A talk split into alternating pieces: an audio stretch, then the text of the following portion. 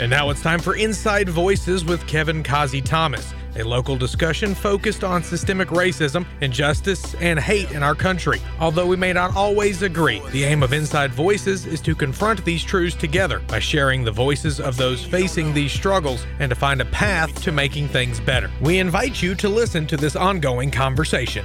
And now, here's Kevin. This is Kevin Kazi Thomas, and I would like to welcome y'all to our very first episode of Inside Voices. This is a new platform that we've created dedicated to Black men and women, people of color, and allies in the struggle that are here to share their voices, experiences, concerns, and stories. And many of these stories that go untold or unheard.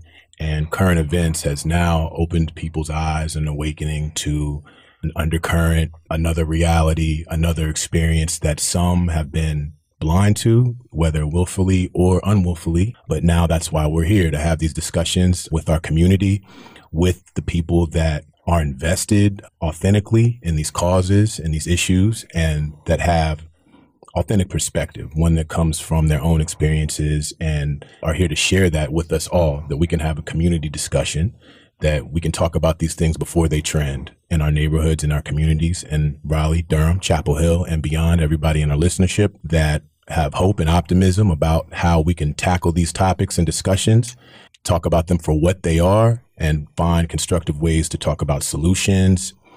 If we base our energy around peace and love and how we can all work together for a constructive solution, I think that we'll all be better for it. And that's why we're here on Inside Voices to speak with the real people about the real topics and have some real conversation. So I'm joined today with our very first guest host, and you will be seeing him and hearing him on our show regularly. He is a poet, an artist, an MC, a producer, a professor, an activist. I could go on and on. You're familiar with him, and he works at Carolina Performing Arts and is also a professor at the University of North Carolina. So please welcome Mr. Dasan Ahanu. Yeah, what's going on? What's yeah. going on, Kazi? Welcome to Inside Voices, Dasan. Yeah, I'm happy to be here, man. This is a wonderful platform and a great opportunity to be able to have some conversation. Right on, man. Glad glad that you're here. So I want to start right out, man, with this show is born of the moment, the conversation that's going on in our country, community, and mm-hmm. worldwide mm-hmm. right now about the current status and situation mm-hmm. of social justice and equality, economics, education, everything surrounding the black experience, mm-hmm. and not only in America but in our world. Uh, racism, police brutality, what we're seeing, mm-hmm. and it's all comes back to a very simple premise: do Black Lives Matter? Right. This hashtag uh, that some see as a movement, some people are threatened by it, mm-hmm. other people see it as a rallying cry. Mm-hmm. And so, you know, I put that right out there to you, Dasan. You know, mm-hmm. do do Black Lives Matter in 2020 and, and what we're seeing going on? What what is this? What does this all mean? Yeah, I think that what we're seeing is that um, there's a lot of different perspectives on that idea, and I think, of course, to to Black people, um, Black Lives Matter. Um, and I think that what we're also seeing right now is that when we talk about indigenous folks or people of color, I think what we see is that Black Lives Matter um, to them as well. Um, there's a solidarity that they see, an opportunity to be um, in support because they they understand the situation. I think some of the things that have happened um, over the past couple of years, especially from having black folks really push to lift up um, the legacy and tradition of indigenous folks mm-hmm. and making sure that that's acknowledged um, is one of those things. I think that Black Lives Matter in this moment because black because black folks have been like seeding this idea that like, look, we see other folks' struggles mm-hmm. and we're willing to support. Like, but we need y'all to consistently show up and support for us. Right. And I think we're seeing that now. Right.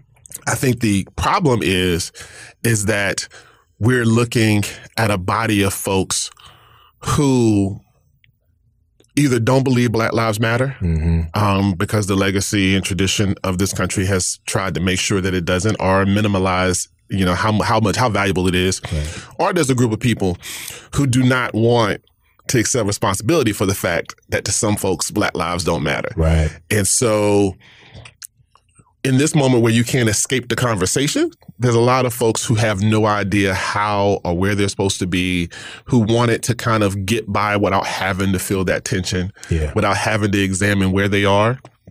And what I'm also seeing is there's some folks who also didn't want to have conversations with their family or the folks that are around them because that individual may feel away. But what they've been able to do is not have to confront that with the family or the environment that they grew up or came out of. And right now, it's a national conversation you can't help. Right. Um, and so they're the ones trying to figure out how to deal with the idea of do Black Lives Matter. Right on. Um, but for for for for us, um, they have always mattered. And I right. think what you see when you, I love that you mentioned um, across the world is that we're seeing anybody else anywhere else that understands what, a, what that struggle looks like is all like, no, we get it. Like we're waving the flag to Black Lives Matter. And it's about understanding what it means to have to go through some of the things that we've had to go through. Right. Yeah.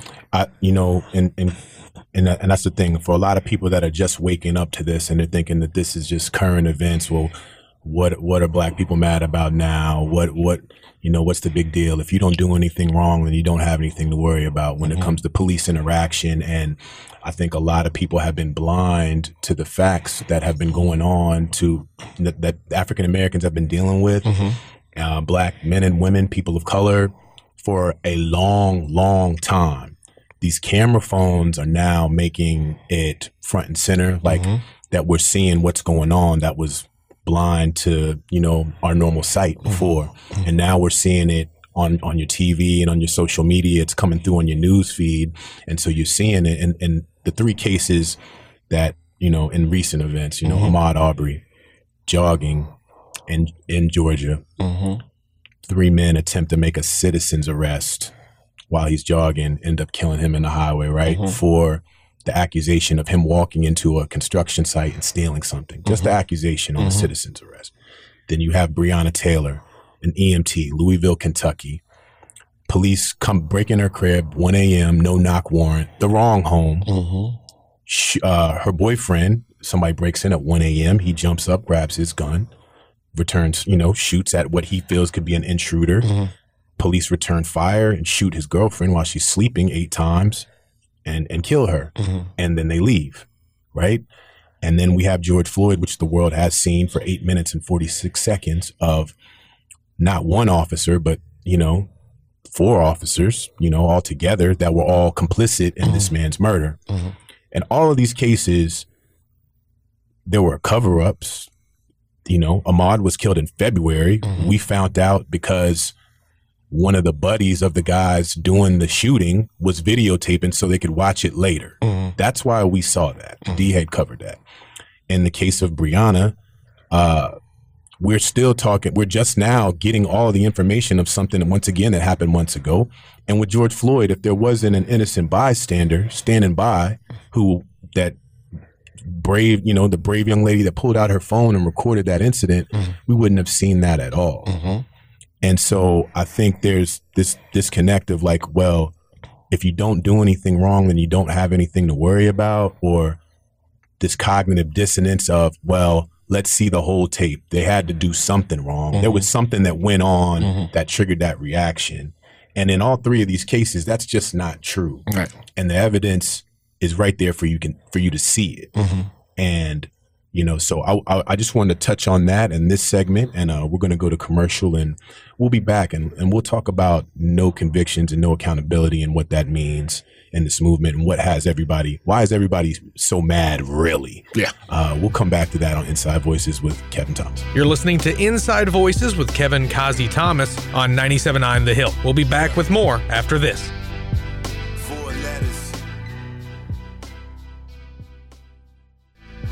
And now, back to Inside Voices with Kevin Kazi Thomas. Once again, here's Kevin.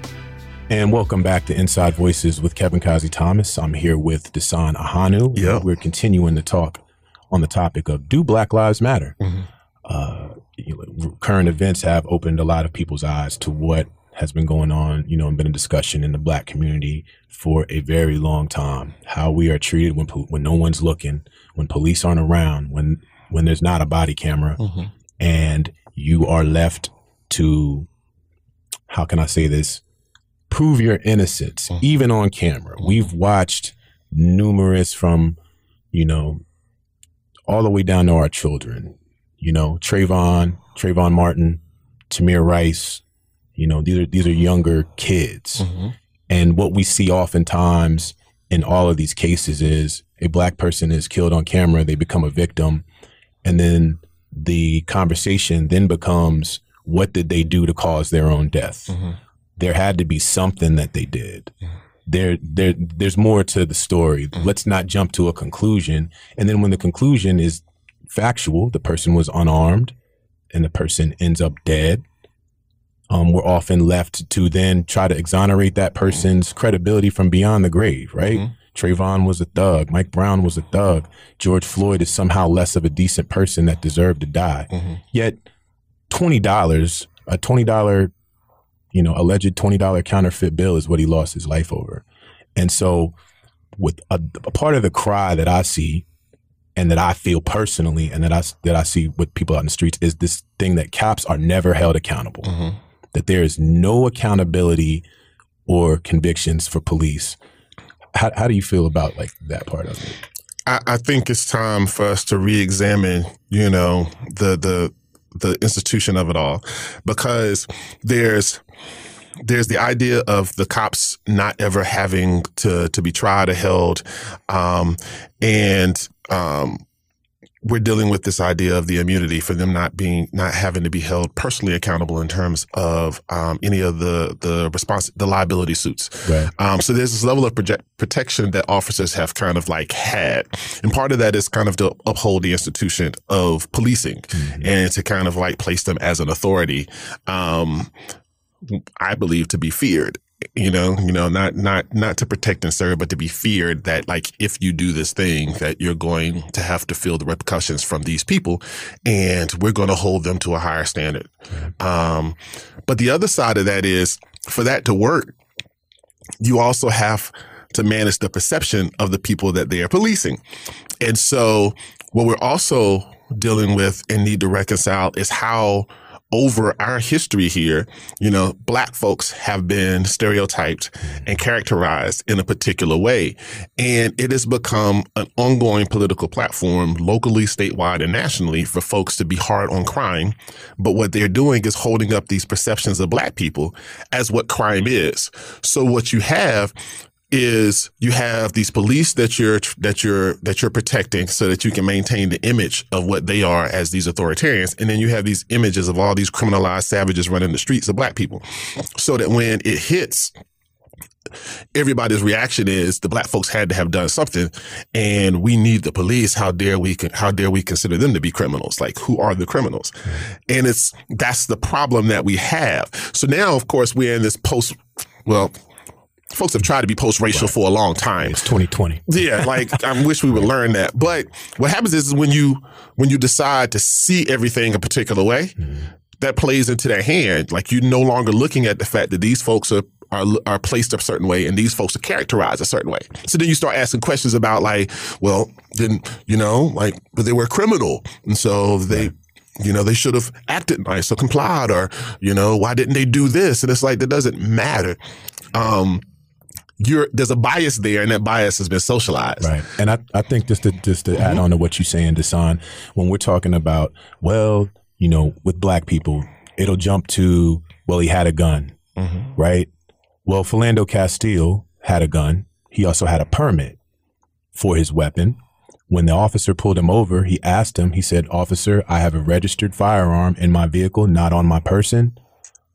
Let the officer know that. The off, just the thought of that, the officer panicked and shot him. Mm-hmm. And I oftentimes argue that black people do not have the Second Amendment in the same way that other people have rights in America. And that's what we're talking about is this dual America that the rules can be, the law can be one way for you and the law can be one way for me, but we're both saluting and, and singing the same national anthem and, and that I pay taxes the same way you do, but somehow protect and serve for an officer means protect and serve from you, me from you, mm-hmm. right? Like I'm the threat, mm-hmm. like, or that black people and people of color are the threat to be mm-hmm. managed. And that's what the taxpayer dollars are going towards.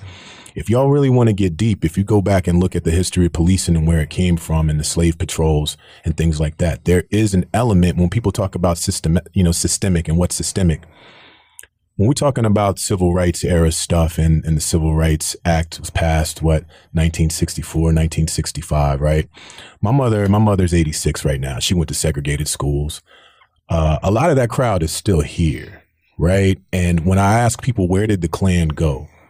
You know, they, they, they mean, what do you mean? And I said, well, where did they go? Because they're still alive.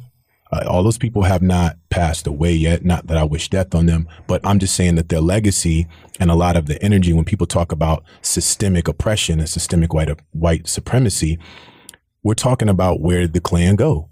Well, it didn't just 1965. Everybody just didn't take their hood off and say, "Okay, we're just we're done being racist or we're done being supremacist." It's migrated itself into policing and our court system and our real estate when you got to get a loan and our business structure and all of these different elements, our judges, our DAs. This is where white supremacy has migrated and kind of infested itself and woven itself into our system now that works against us. And so pulling up, I think this era, this last four years mm-hmm. has lifted up a, uncovered the rock to all of the black men and women, people of color, allies in the struggle that thought that a lot, you know, that the amount of progress that we made was sufficient from Dr. King's era to now. Mm-hmm. That there wasn't it wasn't like that anymore in quotation marks. Mm-hmm. And in that space of it wasn't like that anymore, it has allowed for all of these systemic ways you know, that's the thing. It's just not a cross burning in your front yard anymore. It's, I can't get a job. I can't get a loan. Mm-hmm. I can't, you know, when the cops pull me over, I'm getting arrested. And we're talking about the use, you know, use of force, right? When we talk about use of force, Dylann Roof shoots nine people at Bible study in a church, gets taken to Burger King. Uh, the guy that shot up the Batman movie kills 15 people and lives. Yet a guy selling loose cigarettes is choked to death. Uh, yet a person selling CDs in front of a gas station is shot in his chest. Yet a person with a $20 bill gets a knee on his neck for eight minutes and 46 seconds. So these are some of the issues that we're bringing to attention and light on this show mm-hmm. and, uh, and talking about when you do these things to black people, when you do these things to any American, if it bothers you, then those officers should be held accountable and there should be a conviction.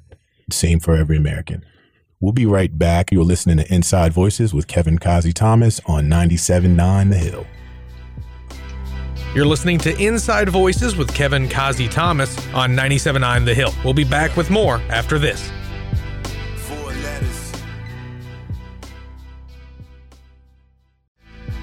And now, back to Inside Voices with Kevin Kazi Thomas. Once again, Here's Kevin. Welcome back to Inside Voices with Kevin Kazi Thomas. You are listening on 97.9 The Hill. I'm joined with Dasan Ahanu, uh, activist, poet, artist, and we're talking about Do Black Lives Matter? Mm-hmm. And, uh, you know, we've, we touched on a, a, lot of different angles of it, but I want to end on a level of hope and op- optimism, right? Because, you know, we've heard the cry, no justice, no peace now in the streets for almost a month now. Mm-hmm. And I'm proud of those that are willing to stand up for themselves. Mm-hmm. And without that you know, I know a lot of people look down on the looting and the disruption, but without it, I don't think that the attention is is is, is you know that they grab the attention mm-hmm. of the world and said, "Stop, we're going to fix this right now," mm-hmm. like they did.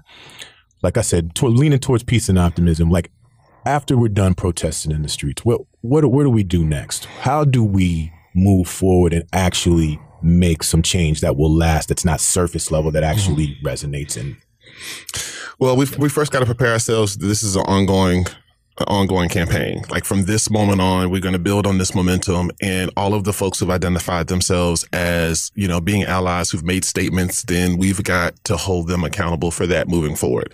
Um, the, this is probably one of those moments where we, where we have the, the leverage to say, um, that you can't act like you don't know or don't get it because the conversation is happening all around you. We've got to lift up our young folks. They're moving in this moment and we want to make sure they're supported.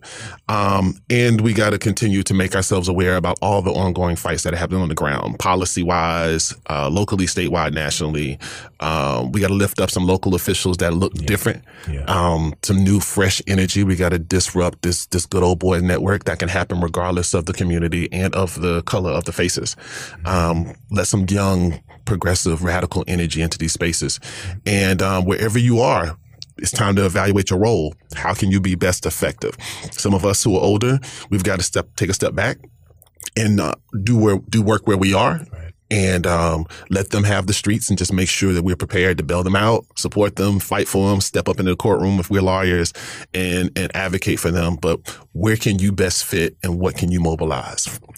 Greek organizations, chamber of commerce, like wherever church, you are, what church, what leverage do you have mm-hmm. to be able to mobilize and say, we're going to continue to do this for the long haul until we see the kind of change we want? Right on, right on, Dasan. I think that that is super strong that everybody has a role to play in this, right? That in the past, the ignorance and the hate has been louder mm-hmm. than the optimism and the people that are constructive and that want to see change, right? Mm-hmm. That it doesn't necessarily mean that you have to be anti to be pro, mm-hmm. right? To say that I want the same rights for uh, you, another person that I want for myself. I want mm-hmm. the same justice for another person that I want for myself. And a lot of people feel lost in this conversation, right? Mm-hmm. Because mm-hmm it, it, it, it causes so, it stirs up so many emotions, mm-hmm. right? Even if you're black, it does, mm-hmm. depending on, you know, I think a lot of the older generation feel like they don't want to lose any of the ground that they've gained, right? I feel like a lot of the younger generation look and say the old way didn't work. Mm-hmm. Dr. King's way didn't work. And so I just want to continue to promote this type of conversation mm-hmm. because I, I think that both sides you know, I think that the old and the new generation have to have this conversation because it's it's not the we shall overcome era. Mm-hmm. It's the we gonna be all right era, mm-hmm. and there has to be this this this this meeting in the middle. Mm-hmm. Uh, you know, like you said, everybody's got their role to play. If you are in the streets with your sign and, and you're protesting, amen. If you're online doing a, a podcast and a show where we unpack these issues, then then amen to that too. And if you're in your community you know, volunteering, helping, helping, like this is the thing, right? Because when we're talking about what our president can do, I would like us to continue to remind ourselves and focus on what we can do locally to your point, mm-hmm. because we can vote a district attorney. We can elect a district attorney. We can elect our judges. We can elect our sheriffs. We can elect our mayors. And that can have an immediate impact on the way your community, our community runs and works. Uh, and it can be the example for what goes on nationally. Mm. Minneapolis wants to try it a different way. Seattle wants to try it a different way. Durham is, you know, people would have thought Durham would have burned to the ground mm-hmm. over this last month. And instead they're looking like the example mm-hmm. of how community and, uh, local government work together. Mm-hmm. And so I, you know, for allies in the struggle and for people out there that have been lost and trying to find their voice in this moment, just, do your role. Everybody do their part. If that's a conversation with your racist grandma and grandpa, if that's, you know, helping, you know, mentor kids in your community, if that's having a conversation with your friend that are people of color and ask them experiences, enlighten yourself about what's been going on that y'all haven't been aware of. You know what I'm saying? So I, I can, like I said, I continue to send this message out. This is Inside Voices. We're going to continue to promote solutions, positivity, love. This is a conversation that we must have. Mm-hmm. In order to move forward. Yep. And, you know, we want the same things for all Americans, justice, equality, great way of life, and to be happy, y'all. Yep. All right. End of the day, to be happy and, and that you cannot kill black men and women with no convictions and no accountability. Yep. Okay. So with that said, I'd like to thank you, Dasan. Let, let everybody know where they can find you, man. Man, you can find me all across social media or anywhere. Dasan Ahanu, that's D-A-S-A-N-A-H-A-N-U. Um, my website is dasanahanu.com. All right. And of course, once again, this is Inside Voices with Kevin Kazi Thomas. You can follow us on 97.9 The Hill, Chapel Hill Radio. And uh, yeah, it's my pleasure. We will continue to bring y'all uh, conversations and topics for black men and women, people of color, and all our allies in the struggle, all races, colors, religions, wherever you are listening all over the world. Thank y'all. Once again, it's Inside Voices with Kevin Kazi Thomas. Talk to you soon. You've been listening to Inside Voices with Kevin Kazi Thomas on 97.9 The Hill. Catch this episode and more by visiting our on demand page at chapelboro.com. What you mean?